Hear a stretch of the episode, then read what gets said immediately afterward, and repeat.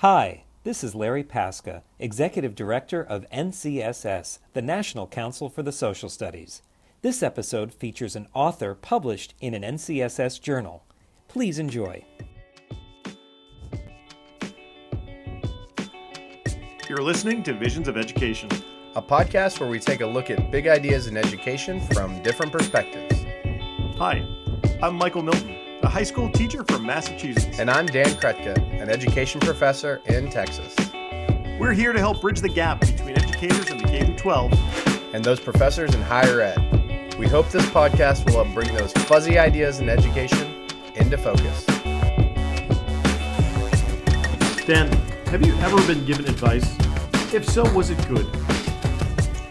I have been given advice. And you know, teachers were always giving advice to each other, teacher educators were always talking amongst each other. But I really love when students have something like really thoughtful to say, especially about teaching. I was Yeah. teaching a class in May and I just had a great group, but there's one particular student who was just very curious. He's like a little educator philosopher already, and he's not little, he's a college student. But he was, you know, preparing to be a teacher and he just had a lot of questions about education and the purpose. He wasn't one of the students who's just concerned about like what do I do when class starts, but he wanted to know why do we do this? Why do we teach? And I was mm. talking to him about organizing my class. He, he would ask me very specific questions about why'd you choose to do this or that. And he said that the idea that he really liked is that education is so complex and we often try to deal with a lot of stuff in class. He liked to ask himself when he was planning, what's the one thing I want everyone to like get out of today, the idea Yeah. I want to center on, the skill I want to focus on, but like what's the one thing? And I thought that was just like a really intelligent comment because a lot of educators know so much about education Right. but translating it to like experiences in a classroom, you know, doesn't always go well. Sometimes we almost have too much going on in our brains and we forget to do the things we find most important. Interesting. I've gotten talk slower and stop making references to early edition because it was a stupid show in the 90s that no one understands.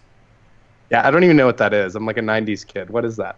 It this guy got the newspaper early and he could change it, I guess. I've only seen a few episodes, but for some reason I was constantly talking about it.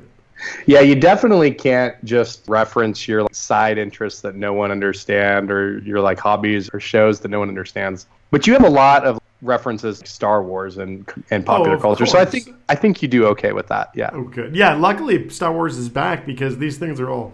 I can always say this is a solo activity, not a Chewie and solo activity. Mm, very nice. That's a Star Wars thing. Have your students ever given you advice, or where does some of that inspiration come from for you to change your teaching and to be more effective? Sometimes it's just kind of reading the room, realizing that an activity that I might have been doing for a little bit has definitely gotten stale. And then sometimes it's asking students, like, okay, why didn't that work? And then kind of sitting there and trying to figure out ways in which to do it better or just to scrap it and do something else. Yeah, But yeah, no, I fail a lot.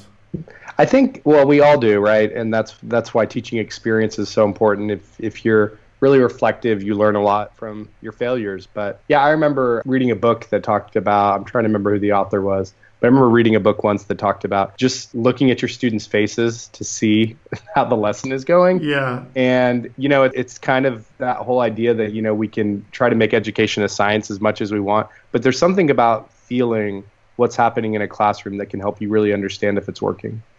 One of the things that we're talking a lot about in, in my department, and I, we've been talking about this for a while, but we're, we might get somewhere. We've been talking a lot about inquiry, and I'm kind of afraid to to start because I don't want to do it poorly and then be so like frustrated with it. I'm just going to scrap it all together, you know?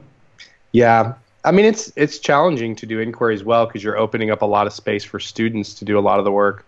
Although you should be an expert at this point, Michael. We've had like a bunch of inquiry episodes. I know, but can't we just have one or two more? Yeah, I think we could. You know what? In fact, let's just transition to what we were planning and make this an inquiry episode. See if we can get some guests in, even, huh? Fantastic. We actually have not one, not two, but three guests, which is exciting, Dan. I was hoping for a little bit more excitement there. I thought you were gonna like follow up and say their names. No, no, I was looking for like round of applause or something from you. I just wanted a little bit more from you, Dan. Read the room, Well- man. Uh, I'm still, you know, fail, podcasting failure is part of growing as a podcaster. Well, luckily, we have someone who just keeps coming back. In fact, he's on the intro many times. Wayne Journell, super friend of the pod. Wayne Journell, how are you? I am doing well, and it's good to be back. It's been at least you know a couple months since I've been on a pod, so I think we do have like a little sign somewhere that says we have so many episodes without Wayne Journell, and we try to keep getting it up, but it doesn't. yeah, your ratings have gone way up since I haven't been on the pod, so this, this is good. We also have brand new guests to us, Adam Friedman. Adam, how are you? I am great, thank you. Now watch the ratings plummet now that I am involved. So it's a pleasure to be here. I've been a big fan of you guys. This is my first podcast as a participant, so oh my goodness, I'm honored to be part of the show. In one day we might have you back, depending on you know what you do today. My my money's on probably not, or you might just cut me off early. we also have an editor who might edit everything you say, so you may not even appear. That too, yeah. And we have friend of the pod, Emma Thacker. Emma, how are you? I'm doing well. I'm glad to be back. I'm not yet cool enough or friendly enough with the podcast to call it a pod. I don't mm. think I'm there yet, so it's still podcast to me, but maybe after today I'll be more comfortable with the lingo. Well, we hope so. Dan, what episode was Emma on?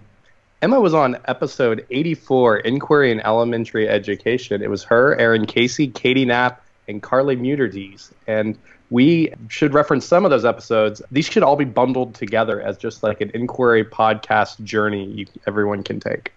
Can you all tell us a little bit more about yourself and your background in education? I'm currently an associate professor at the University of North Carolina at Greensboro, but I was a former high school teacher in Virginia for several years before leaving and going to the University of Illinois for graduate school. So I, I taught just about every social studies they had in the building, but mostly U.S. history and government there for a while. So now I spend most of my time working with pre service teachers, which I really enjoy. All right, Adam, the debut. Similar to Wayne, I was a high school teacher in Virginia. I taught a bunch of different social studies related subjects, and I went to University of Virginia for graduate school. This is now my 12th year at Wake Forest, where I'm a professor of social studies education, and I've had the great fortune of working with Emma for two years, a few years ago. I'm a department chair, so although I like to think I'm a professor and a teacher, I'm very often dealing with department chair type of responsibilities. Uh, not to complain, just sort of that's what it is. And that, maybe that's why I haven't been invited onto a podcast before. I don't know. So I've kind of been out of it a little bit with social studies research in the last few years. So, as department chair, is it kind of like a principal? Can you just walk into professors' classrooms and say, "Why aren't you doing more inquiry?" Ha! Faculty members don't always love hearing unsolicited opinion. I can confirm that's about right. Yeah. and Emma, tell us again a little bit about yourself. Yeah, so as the only one who didn't teach high school in Virginia. I'm currently an assistant professor in Virginia at James Madison University in Harrisonburg, and I teach elementary social studies methods mostly here.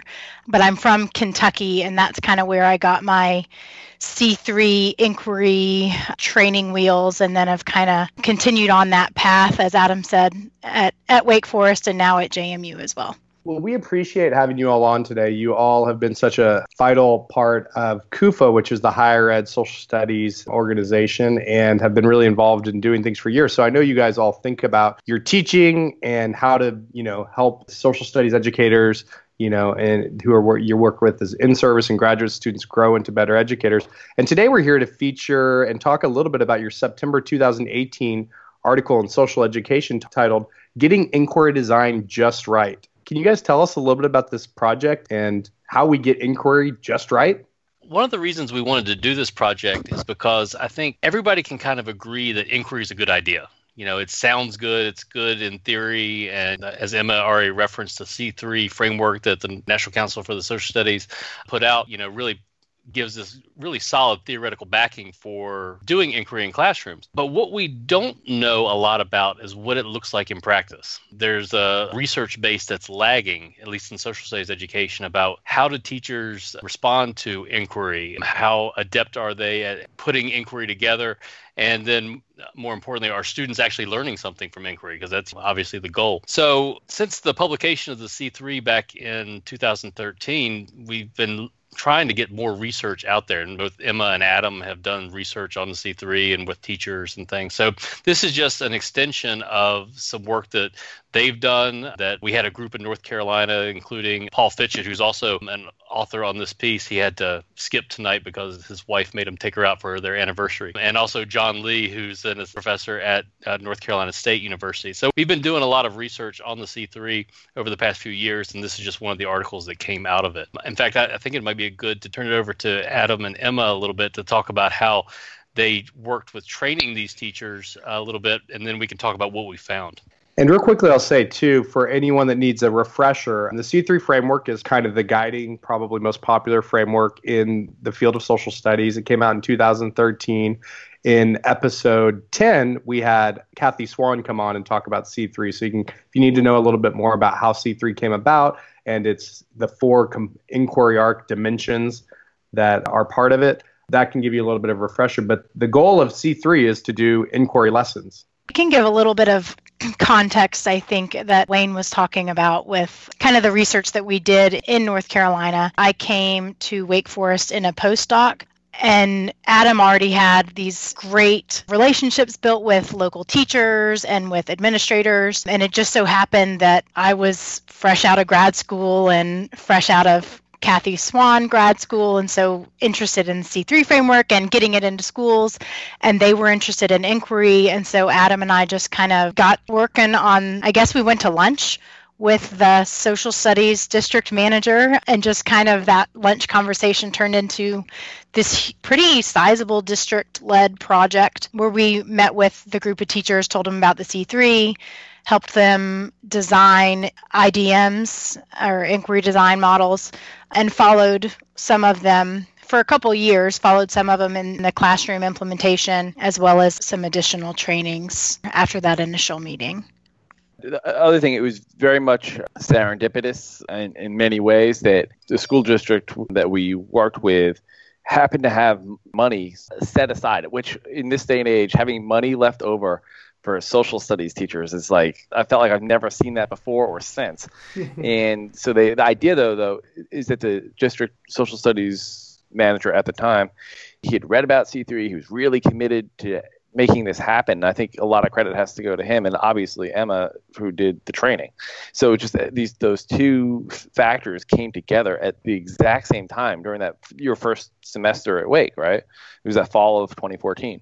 And so they had money to pay, not only give release time for teachers, but to actually pay them for their work, which obviously I'm a little bit biased here, but you know, professionalizing teachers, amazing, right? And so it just worked out really well timing wise. And at the same time, we didn't know if we said this, you know, per se, but it was almost at the very least, it was sort of implicitly said that we would then come collect data on the modules that these teachers create. So it worked. It was really good relationship for all of us. Emma, do you mind talking a little bit more about the training that you gave to the teachers?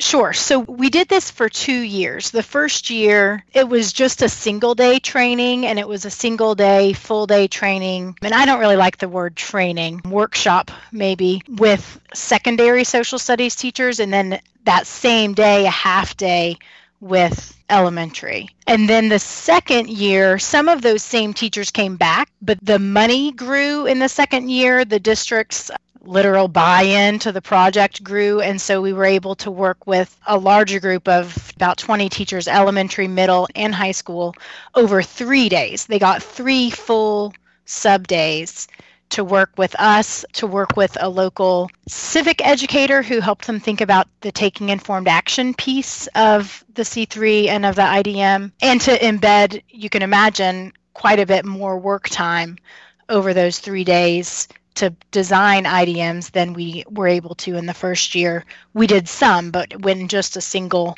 school day, there wasn't as much work time built in the first year as in the second year. So I know from experience that you know designing a really good inquiry design model lesson is challenging, and I should call them lessons, but they're kind of like mini units because you have these compelling questions that are these big questions you're trying to answer, and then you have a bunch of supporting questions that are kind of the things you investigate. But at the same time, then often you're using disciplinary concepts and ideas to explore a bunch of sources and evidence And then at the end, you want to do something meaningful, which it's also really easy. I'm glad that you guys had a component with a civic educator to think about that because I think it's easy to kind of just drop on like, we will tell people about what we did, right? Something that's really makes the dimension four of communicating conclusions and taking action not feel like it it's really meaningful but it's something done for school and so i think it's interesting because inquiries should i think feel real so what are kind of the possibilities and challenges that you learned in working with teachers about how they were able to do this work so thinking about from the first year to the second year one of the things that we emphasized with the teachers was the variety of sources that they encourage students to work with along with the formative performance tasks for each supporting question. So, in the first year, in the workshop and the seminars, we didn't talk as much about Um, or emphasize how to find the sources and how to think through, you know, not only the content that the sources need to carry, but also the ways that students are going to be working with those sources and the value that it brings to make sure they're not nine text based primary sources over the course of this IDM. So in the second year, we had teachers using more visual sources, more video, still plenty of text based, but also infographics and maps. And it was just a lot, the sources were richer and not by much additional work by us, but just by simply raising that as a consideration that they needed to think about, and then the teachers took it from there. Um, so that would be one one lesson we found. Some of my pre-service teachers actually developed a lesson where they used textbooks that I was pretty okay with. Their compelling question was, "Do we purposely overlook women in history?" And then what they did is they used, and this was for elementary, and they used some of the recent compilation books that feature a lot of women, the Good Night Rebel Girls books, and they had a couple of the other ones, and they had students choose those. And then what the students did is went to their textbooks to see if they could find those same women in the textbooks or even the areas in which they had made contributions to see if there was even like a place in it. So that allowed us to talk about what stories are textbooks trying to tell. That was a really good lesson. Those are really good students I had. So, what were some of the other things that you learned or how do we get teachers to get it just right? So that's kind of what we delved into with this article is so these 20 I think it's about 20 teachers that did this workshop with Emma and Adam. They created these inquiries. And so we, they ended up with about 48 inquiries that we looked at. And so we just wanted to see how well these teachers created these inquiries especially after some training. And we focused specifically on what we called vertical alignment looking at starting with the compelling question, then working down through the supporting questions, and then all the way down to you know the informed action. And the idea is that if an inquiry is vertically aligned, all the pieces kind of work together. And so what we found was that inquiry is hard, even after you've had training. So out of the 48 inquiries that we looked at, exactly half were what we considered good inquiries in that they had a subjective, open ended, interesting, compelling question and were vertically aligned. And what we found is that a lot of times for the ones that didn't really fit the mold of what we considered a good inquiry, we found that the main reason was this idea of a compelling question. And it's almost like the, if you think of a pyramid, the compelling question is the base of the pyramid. So if you don't have a good compelling question, it's hard to have a good rest of the inquiry. Everything just kind of crumbles down around it. So, like, how did you differentiate between the good compelling questions and the not so great compelling questions? We used a very very basic rubric to determine the compelling question was really looking at Rebecca Mueller's work. She came, went and came from Kentucky with Emma, right? And so she's done a lot of work with what makes a good compelling question. So we used her rubrics and, and standards for doing that. But basically, a good inquiry question would be something that's open ended that allows students to engage in some sort of interpretation after they've looked at evidence and things. So, I'll give you an example of a bad compelling question. So, one of the compelling questions that we said was not necessarily a good compelling question was What did America learn from the Pax Romana? So, we all kind of identified that one as uh, not so much. One, it's not terribly interesting. There's not going to be too many students that are just, you know, dying to learn more about that. But two, that really could be answered using a Google search. And that's even my pre-service teachers have trouble with inquiry after we've been working on it for a semester. So, and one of the things that I try to tell them is that if you can find a definitive answer to this using a Google search, it's probably not a good inquiry question. Whereas another inquiry question that we used that we thought was pretty good one teacher did one of is voting worth the time? And so, one, we thought that was interesting, you know, especially with following like the 2016 election and, you know, that sort of thing. And also, there's no right answer to that. So, that brought it down to the supporting questions. And there were three supporting questions. And the first supporting question had something to do with explaining the Electoral College and how that worked in a presidential election. You, you know, you vote for the electors and not popular vote and that sort of thing. Then the second compelling question gave reasons for why voting was worth the time, you know, and they went through different evidence. Then the third compelling question gave some evidence about why voting might not be worth the time in a presidential election. Because if you're a you know a democrat in wyoming your vote really doesn't count as much you know and, and vice versa those those type of things. And then at the end they basically had the students take a stand and, and you know answered the inquiry question. So it was a line from the very beginning all the way to the end. And um, again, only half of the inquiries that we looked at could say that. I really love so when when I do this with my students, pre-service teachers, it's a it really is a challenge to come up with questions. And I think one thing I've realized is that my content knowledge, having taught already, really helped me to identify questions. So when we were doing this, they would come up with questions in groups and then we would go through and discuss them. And I would say that we probably end up rejecting about 60 to 70% of their questions on the first try, but usually it was just tweaking it to make it provocative. And I often encourage them to make their questions like provocative. But they would, you know, go the range would be from we had one student I know last semester who asked the question, are were cars a good invention? And so their first supporting question focused on what makes an invention good and had different opinions on that. And then their next two focused on what has been good about cars and then what has been bad about cars. And so, but the whole idea is now very debatable and there's a lot of evidence to use for that. And I encourage them to, to find things that were debatable, that people would want to debate, that they would want to debate, um, and that they may not find an answer to. And I know we had Rebecca Mueller on episode 72. So go back and listen to that. Rebecca's article and episode really helped me figure out how to do that with my pre-service teachers and myself. But man, sometimes it's still hard to write good inquiries. Like I have ones that I've stalled on for like months. Some of them come right out in like 10 minutes. I guess it's like writing a great song. I'm picturing kind of like a, a compelling question Shark Tank, where like you pitch your compelling question to you know a group of people. By the way, I just saw an episode of Shark Tank the other day for the first time. It was interesting. I actually love that approach, Michael, and I think that would be a great way for people to talk through it and to kind of make it enjoyable. You could look at Rebecca's different components. Is it interesting? Could we look at it more and investigate it? Is that I mean, where, how did you work through that with teachers in the workshop? So the workshop was before Rebecca's dissertation came out, so we didn't have her guidance to go on.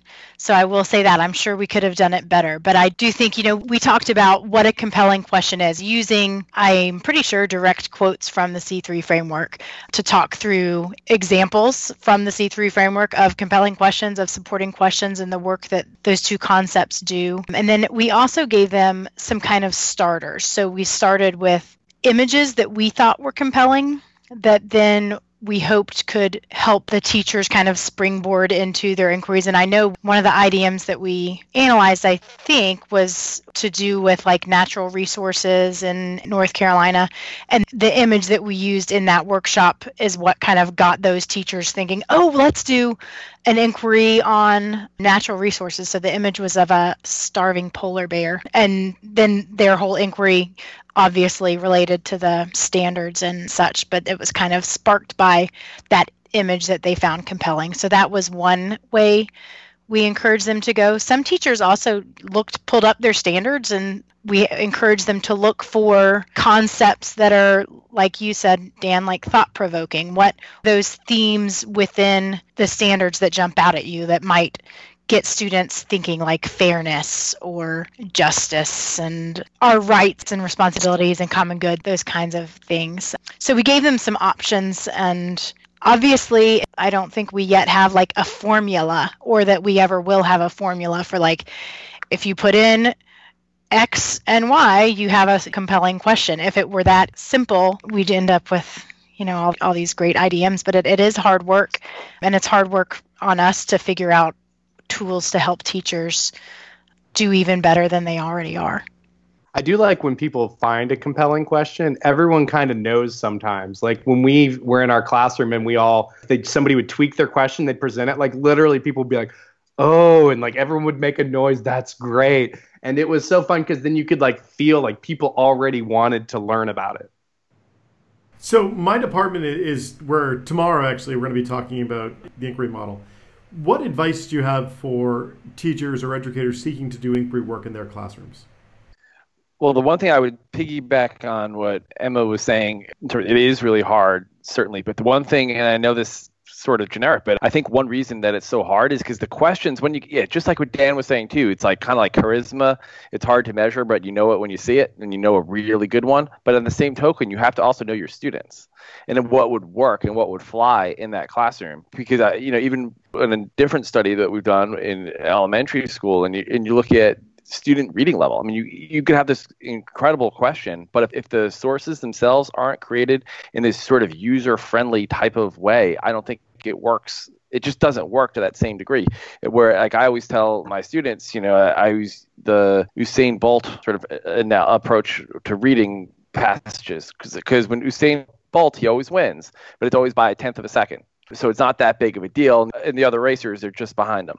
Now, the same idea with, I tell my students with reading, where one paragraph might be enough. That way, that separation doesn't occur. You give a class a page, page and a half, you're going to have kids who just don't read as quickly. So I think, and then to get back to your original question, Michael, I think it's just knowing your students and knowing what sources they could handle and how they would handle them. Because our student teachers are just beginning now with the second semester starting, and they're so I would say I would do it in smaller doses and see how it goes and see what students are producing as a result, and then kind of go on class by class and, and how students respond to it and the work that they're capable of doing uh, from the, the passages and the and the questions that you give them. I'd also say that uh, a good piece of advice that I tell my pre-service teachers is that it's not just hard for the teachers to come up with these things. It's it's difficult for the students. It goes against what they've been trained to do in public schooling, which is just disseminate information. This is the public schooling that we want them to do. They want we want them to think critically and do this type of work, but it's difficult. And so the first time you have students do it, they're going to resist. They, they struggle with it. That's not a bad thing. It's just, I think a lot of times teachers will try something new one time, and if it doesn't work out perfectly that first time, they just shove it in a bag and never do it again. And so, this is one of those things that students will get better at the more often you do it. And so, you know, I, I tell my student teachers that this isn't something that you can do once a month and expect it to be successful. It's got to be something that's a regular part of your classroom instruction. Uh, that's a great point, Wayne. I think because I teach a freshman class here at Wake, and it's a lot. I always tell people it's a lot closer to high school than it is grad school, and a, it's like 13th grade in some ways. And they're so programmed in how many sentences. I mean, I've gotten I'm not exaggerating. Since we've been uh, doing this podcast, and you can hear them now, the texts are coming nonstop from my students. How can I write? Can I use the word they? I mean, literally, can I use the word they? Can I use the word I? Is it how many sentences do I need? And I'm like, just, and I thought, I don't have. I. That's why it's hard. That's why, and this is college. Welcome to college. This is going to be.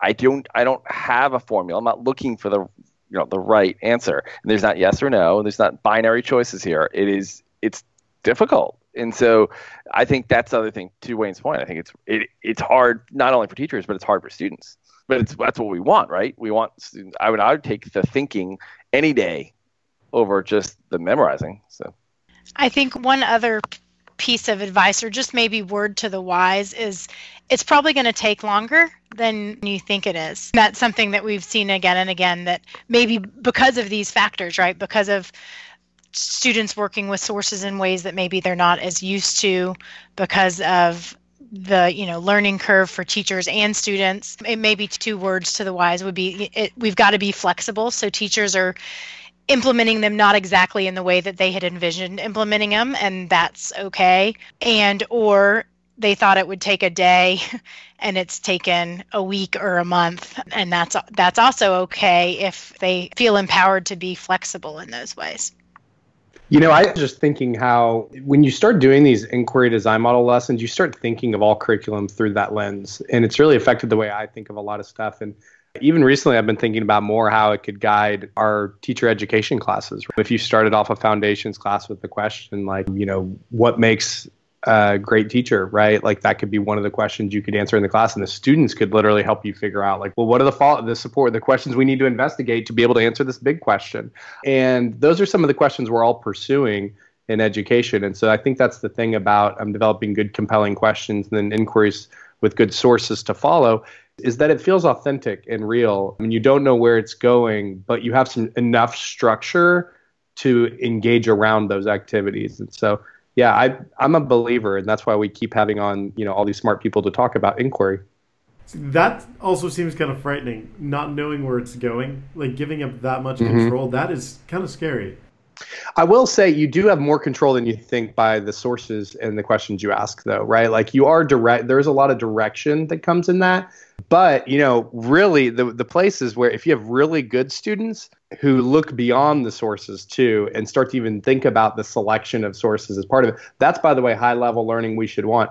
Then those students are really doing it. And I think we should hope for that. A lot of students, the sources are enough to center their attention and to try to make their arguments off that. And I always say, you know, let's initially use the sources because I'm in a social studies class. I try to get people to quit giving their opinion so quickly and suspend their judgment and look at sources for a little while and then come back around to giving their opinion. But some good students will want to look beyond the source and say, like, hey, who who chose these? Right? That's an excellent question that students should ask. So Wayne, Adam, and Emma, thank you so much for chatting with us today. It was great. Thanks for having us. Ditto. Thanks for having us on. Absolutely. It was you pleasure. Made it, Adam. Congratulations. I did. Yeah, I know. It was great. I loved it. I, I, I did want to say I'm glad to be back on the pod. Ooh. Yes, I know. Yeah, Very. That's how you show that you're really with it in the pod world. it's just shortening it just four letters. So, uh, and what's the approximate number of episodes that you have to appear to be able to say pod? Because I'm still on like podcast. Yeah, no, you're podcast. You yeah, know, I'm totally podcast. At least like for another, maybe you know, next year at this time. It's kind of like being cool in school, you know, like you oh, know. Oh, well, then I have no chance. Where can our listeners find each of you all online so they can access your fabulous opinions, information, articles, and research you're doing? Well, you can find me. The easiest way is uh, just search my name in UNCG and uh, stuff will pop up. Also on Twitter at either at UNCG SOC Studies, and I'm also I, I tend to post more on TRSE editor on Twitter. So that's where a lot of the research stuff uh, comes out. And even as you're searching, you could ask that compelling question: Does Wayne Journell have a good web presence? no, I don't. So. Very, very debatable yeah. topic. Yeah. For me, it would be at AM Friedman WFU and Twitter. I think I've posted about four tweets ever, and maybe six if you include stuff about sports or you know the Mets in particular. And again, yeah, anytime email just amfriedman at wfu.edu. Yeah, I'm es thacker on Twitter, and Dan loves my email, which has followed me from Wake Forest. It's still thackies at JMU now, jmu.edu. So it's great. If you ever go like become like a like a musical artist, I think you should go by Thackies. So we will add all of your places to connect with you and your work in our show notes. So everyone, make sure you you find the show notes for connections to all the resources you need that we discussed, and including the article "Getting Inquiry Design Just Right." So again, thank you all so much for joining us, and we will continue the discussion online and in other spaces. At the Vision of Education podcast, we are all about sharing the learning. If you're doing something fun or creative in education, or you just want to chat and give us a compelling question, tweet us at Visions of Ed. We're also on Facebook. And of course, if you haven't already, and why haven't you, subscribe to Visions of Ed on Apple Podcasts, Stitcher, Google Play, and anywhere you want us to be. And if you write us a five star review, we will read it on the air, include a couple of compelling questions in there, and we'll include those on the podcast. You can find me on Twitter. I'm at Dan Krutka. And I'm at 42 Think. Until next time, this is the Visions of Education podcast, signing off.